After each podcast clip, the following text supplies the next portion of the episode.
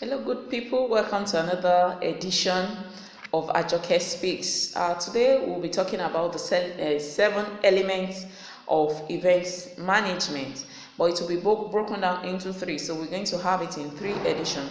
For today, we'll talk about three points. We'll talk about understanding the mission, the purpose, or the point of the event. The second one is to select an appropriate venue. The third one is to draft a written plan. And next edition will take uh, the other two. It will be broken down into three editions, as I said.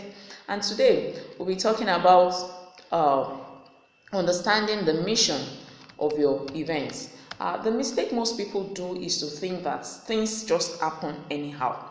But I'll I'm here to show you that nothing happens anyhow. You've got to take a deliberate, uh, deliberate step. You've got to be intentional about it. You've got to understand the purpose. Why are you organize, organizing that event? You've got to know the reason behind you even thinking about uh, bringing together that event. It is very important, whether it's a uh, press conference, whether it's a uh, product launch, whether it's a social event, whether it's a private event or sectoral event.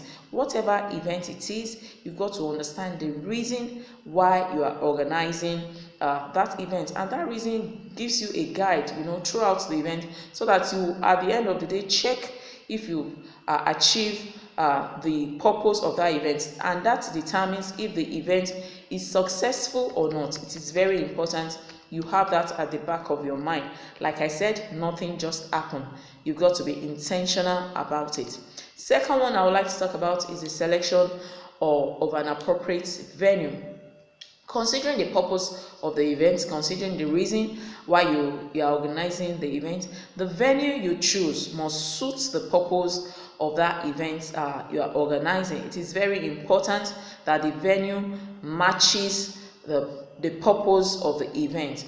For instance if you are bringing in uh, some high dignitaries uh, to your event of course you that would uh, determine the, the venue will be determined by that you just don't take your uh, dignitaries to any type of event. You've got to know if you have enough security. You've got to know if that is just the right venue for them. You just don't take them to any location.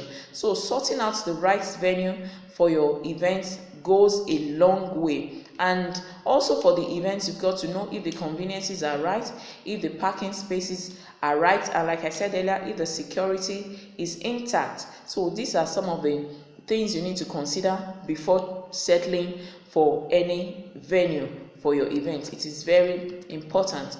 Then the last one i would like to talk, to, uh, talk about today in this edition is to draft a written plan you need to have something that guides you you know having a step-by-step guide all through the process of the event. You need to write it down because this will help you save time it will help you save a lot of resources. So you've got to get it you, you've got to write it down.